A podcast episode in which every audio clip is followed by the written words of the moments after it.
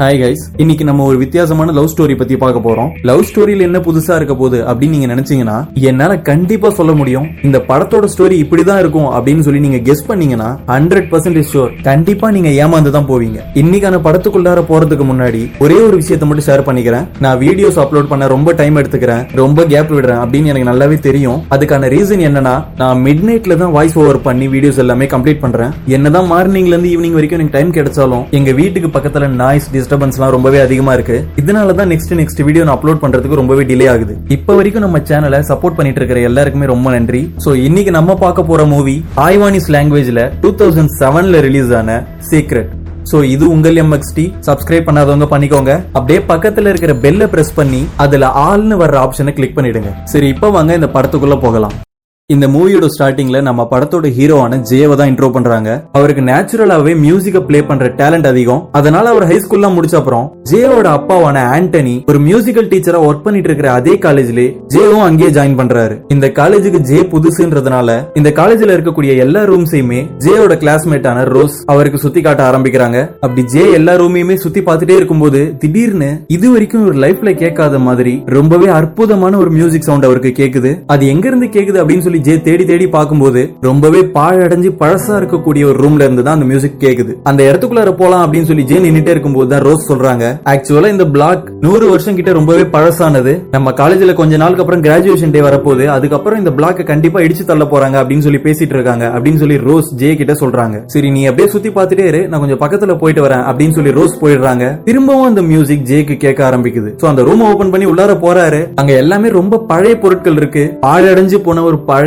Piano அது கூட அங்க இருக்கு. இங்க இருந்து தானே இந்த மியூசிக் வந்தது ஆனா இங்க யாருமே இல்லையா அப்படின்னு சொல்லி ஜே ஷாக்கிங்கா பாத்துட்டே இருக்காரு. அந்த டைம்ல தான் அவருக்கு பக்கத்துல மேல இருக்கக்கூடிய கபோர்ட்ல ஒரு பொண்ணு ஒரு புக்கை வச்சிட்டு இருக்கா. இப்ப இவங்க ரெண்டு பேருமே பேச ஆரம்பிக்கிறாங்க. சோ ஜே கேக்குறாரு இங்க இருந்து ரொம்பவே சூப்பரான ஒரு மியூசிக் பிளே ஆச்சு. அது யாரு பிளே பண்ணா? அப்படின்னு கேட்கும்போது அந்த பொண்ணு அதை நான் தான் பிளே பண்ணேன் அப்படின்னு சொல்லி சொல்றா. அந்த பொண்ணோட பேரு ரெயின் சோ இவங்க ரெண்டு பேருமே இன்ட்ரோ ஆயிடுறாங்க. நான் இந்த காலேஜ் தான் புதுசா ஜாயின் பண்ணிருக்கேன் நம்ம அடிக்கடி மீட் பண்ணலாம் அப்படின்னு சொல்லி ஜே அந்த பொண்ணு கிட்ட சொல்லிட்டு அந்த இடத்துல இருந்து வெளியே போறாரு. இப்ப அப்படியே கட் பண்ணா நம்ம ஹீரோ கிளாஸ் ரூம்ல உட்காந்துட்டு இருக்காரு அந்த கிளாஸ் ரூமுக்கு ஒரு பொண்ணு வராங்க. அவங்க வேற யாரும் இல்ல. அந்த ரெயின் தான். சோ ரெயின் எப்பவுமே லாஸ்டா உட்கார்ற அந்த பெஞ்சில போய் கரெக்டா உட்காந்துடுறாங்க நம்ம ஜேவும் ரெயின் இவரு கிளாஸ்ல தான் இருக்க போறா அப்படின்றத நினைச்சு ரொம்ப சந்தோஷப்படுறாரு. கொஞ்ச நேரத்துக்கு அப்புறம் கிளாஸ் எல்லாம் முடிஞ்ச அப்புறம் ரெயினை ஃபாலோ பண்ணி நம்ம ஹீரோ நடந்து போயிட்டே இருக்காரு. அப்படி போயிட்டே இருக்கும்போது நீ எதுக்கு என்ன ஃபாலோ பண்ணி வந்துட்டு இருக்க அப்படின்னு சொல்லி ரெயின் கேக்குறாங்க. உடனே நம்ம ஹீரோ நீ அந்த மியூசிக் எப்படி பிளே பண்ண அந்த டோனை மட்டும் எனக்கு சொல்லு. அப்படின்னு சொல்லி நம்ம ஹீரோ கேட்ட உடனே அதை என்னால சொல்ல முடியாது. அது ஒரு சீக்ரெட் அப்படின்னு சொல்லிட்டு ரெயின் அங்கிருந்து ஓட ஆரம்பிக்கிறா. நம்ம ஹீரோ ஹீரோவும் இதுல என்ன சீக்ரெட் இருக்கு? நீ எனக்காக ஒரு வாட்டி சொல்லு அப்படின்னு சொல்லி கேக்குறாரு. அட்லீஸ்ட் உன் பேர் என்னன்னாவது சொல்லிட்டு போ அப்படின்னு அவர் கேட்கும்போது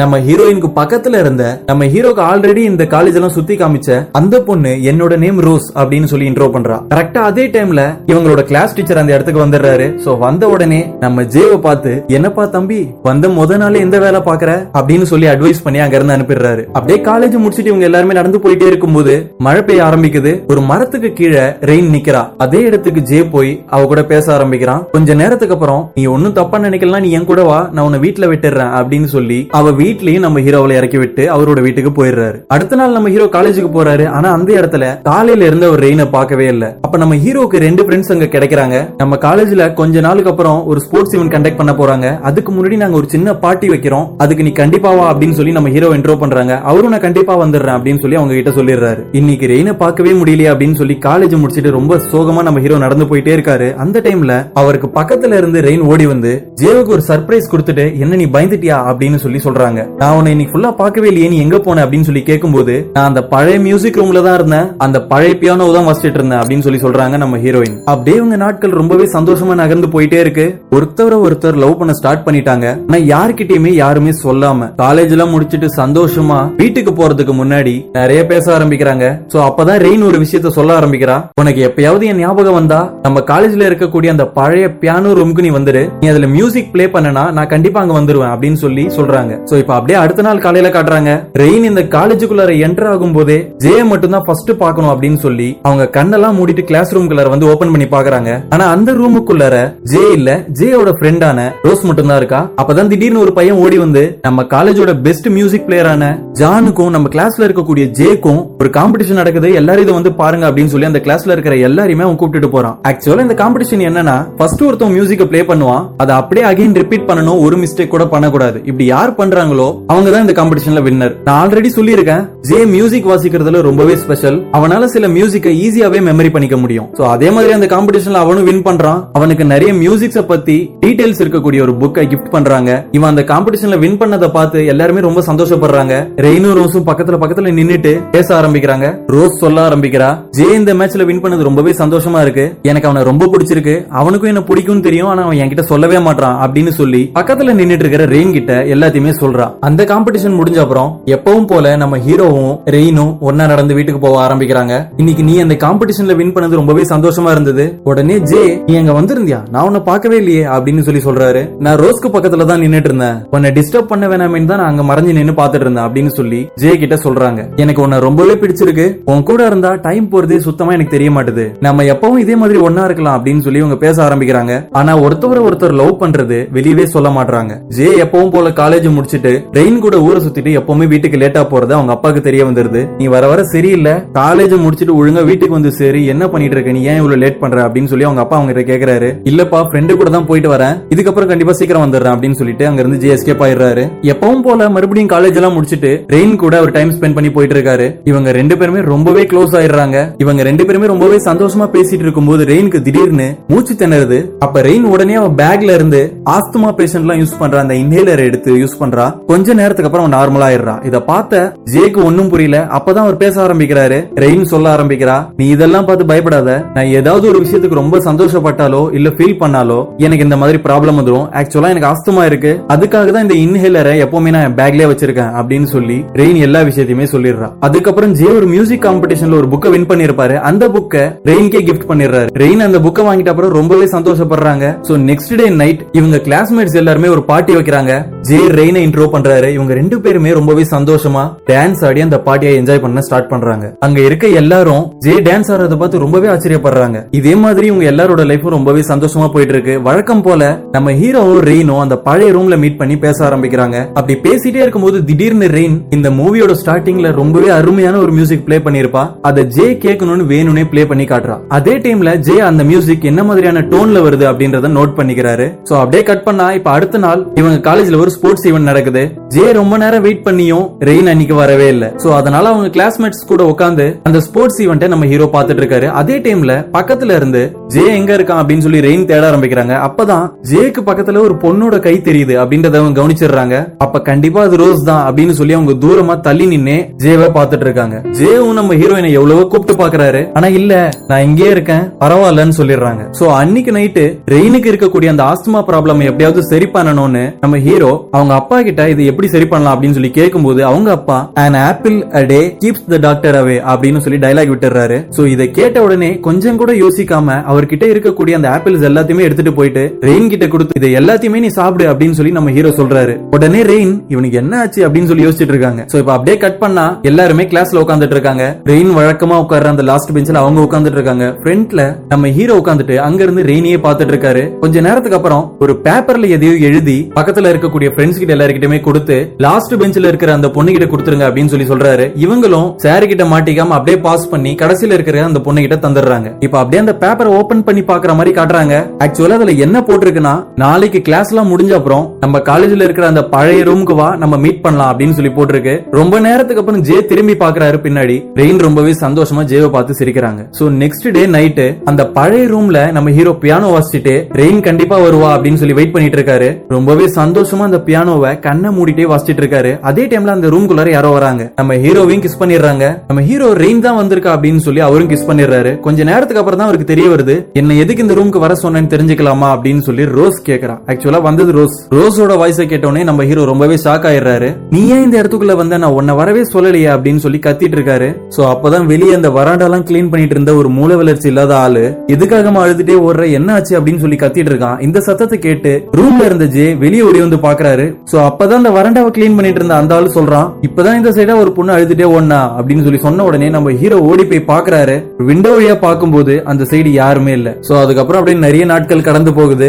ரொம்ப நாள் ஆகியும் ரெயினை நம்ம ஹீரோ பார்க்கவே இல்ல. ஒரு நாள் அவளை தேடி அவர் வீட்டுக்கே அவர் போயிடுறாரு. போயிட்டு ரெயினுடைய அம்மா கிட்ட பேச ஆரம்பிக்கிறாரு. ரெயின் ஏன் முன்னாடி மாதிரி காலேஜ்க்கு வர்றது இல்ல அவளுக்கு என்ன ஆச்சு அப்படின்னு கேட்கும்போது அவங்க அம்மா அவளுக்கு இருக்கிற ஆஸ்துமா ரொம்பவே மோசமான நிலைமையில இருக்கு. அதனாலதான் அவ காலேஜ் வரதை விட்டுட்டா இப்ப வீட்டுல தான் ரெஸ்ட் எடுத்துட்டு இருக்கா? அதனால நீ அப்புறம் வந்து அவளை மீட் பண்ணு அப்படின்னு சொல்லி அங்க இருந்து அனுப்பி வச்சிடறாங்க. நம்ம ஹீரோவும் எப்படியோ கஷ்டப்பட்டு ரெயினை பார்க்காம அவருடைய வாழ்க்கையில ரொம்ப நாளா கடத்திடுறாரு. சோ அதுக்கப்புறம் கரெக்டா இவங்க காலேஜ்ல இருக்கிற எல்லாருமே ரொம்ப ஆவலோட வெயிட் பண்ண அந்த கிராஜுவேஷன் டே வருது. அந்த இடத்துல அந்த காலேஜ்ல இருக்கிற எல்லாரும் முன்னாடி அந்த மியூசிக்கை பிளே பண்ண நம்ம ஹீரோ ரொம்பவே நர்வஸா ஃபீல் பண்றாரு. சோ அதுக்காக ரோஸ் என்ன பண்றானா அவ கையில கட்டி இருக்கக்கூடிய அந்த பிரேஸ்லெட்டை கட்டி நம்ம ஹீரோ கையில மாட்டி விட்டுறா இது என்னுடைய லக்கி பிரேஸ்லெட் நீ இதை யூஸ் பண்ணு. இதை கையில கட்டிட்டு அப்புறம் தான் எனக்கு கொஞ்சம் கான்பிடன்ஸே வந்தது அப்படின்னு சொல்லி அட்வைஸ் பண்ணி நம்ம ஹீரோவை அந்த இடத்துக்கு அனுப்பி வச்சிடறா. நம்ம ஹீரோவான ஜேவும் ரொம்பவே சூப்பரா அந்த பியானோவை பிளே பண்ணிட்டே இருக்காரு. அதே டைம்ல இந்த ஹாலோட கதவு கிட்ட நின்னு ரெயின் நம்ம ஹீரோவை தான் பாத்துட்டு இருக்கா. சோ இதை நம்ம ஹீரோ பார்த்த அப்புறம் அவர் பிளே பண்ணிட்டு இருந்த அந்த மியூசிக் அப்படியே விட்டுட்டு அங்க இருந்து ஓட ஆரம்பிக்கிறாரு.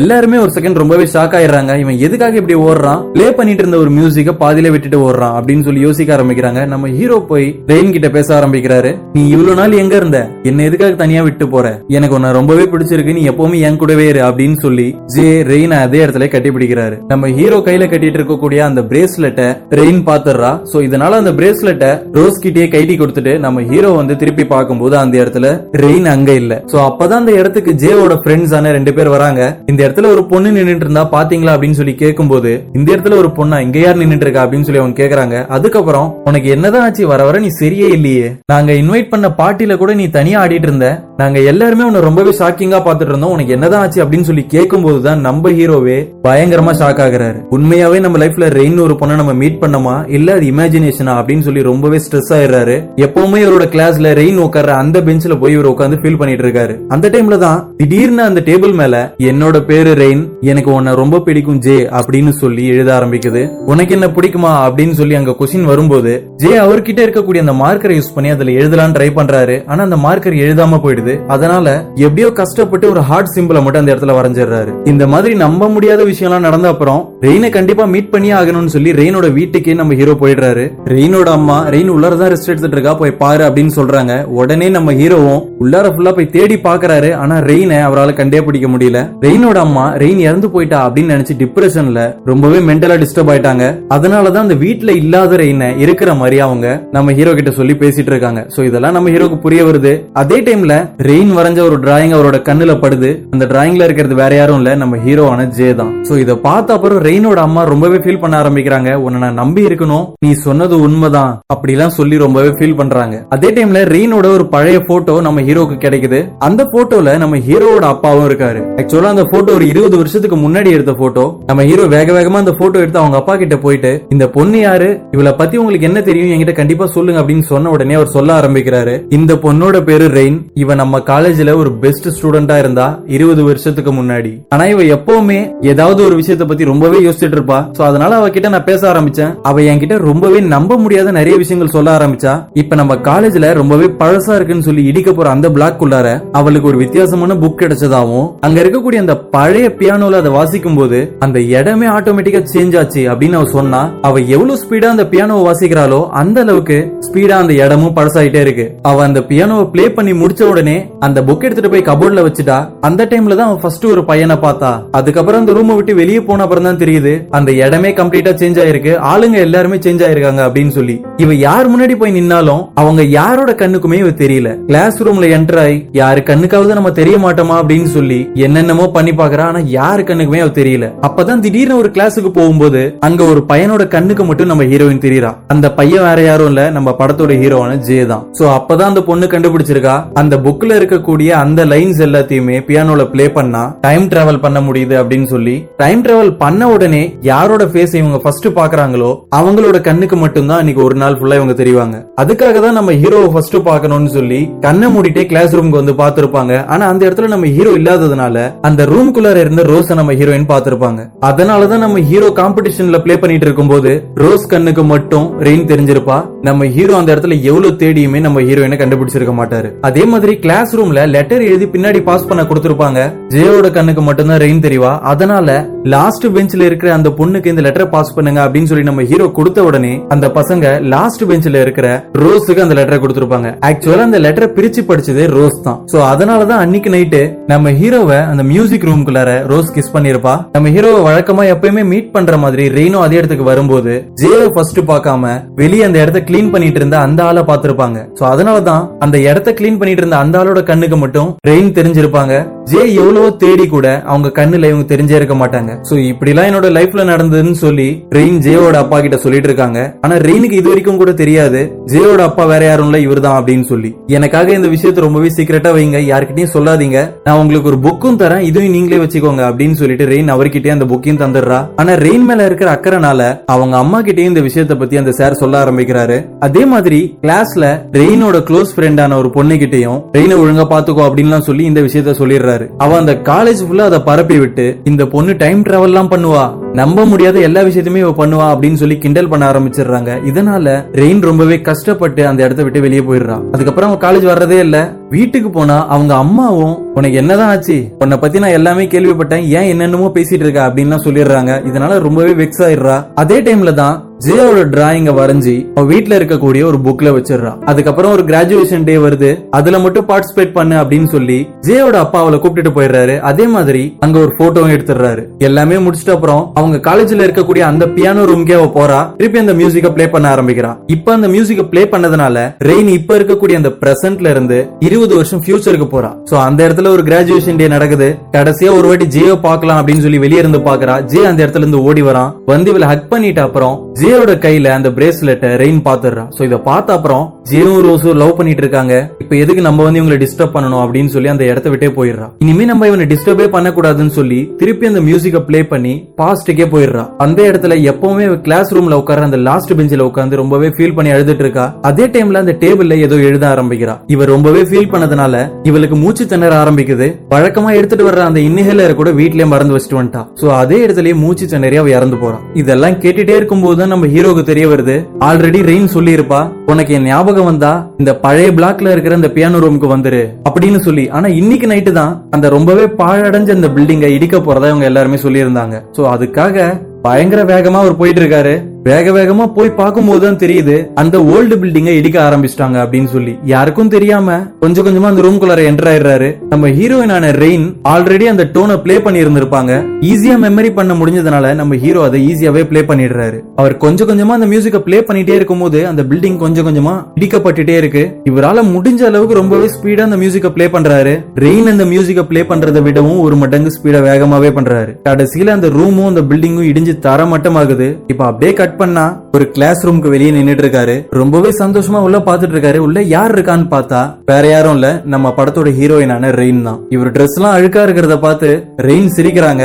நம்ம ஹீரோவும் சந்தோஷமா சிரிக்க ஆரம்பிக்கிறாரு. ஆக்சுவலா நம்ம ஹீரோ அந்த பியானோவை ரெயின் பிளே பண்றதை விடவும் வேகமா பிளே பண்ணதுனால ரெயின் கையில அந்த புக்கு கிடைக்கிறதுக்கு ஒரு நாள் முன்னாடி வந்திருக்காரு. அப்படின்னா என்ன அர்த்தம்னா அதனால ரெயினுக்கு இப்ப ஜேனா யாரு கூட தெரியாது. ஆனா இவங்க இப்படியே லவ் பண்ண ஸ்டார்ட் பண்றாங்க.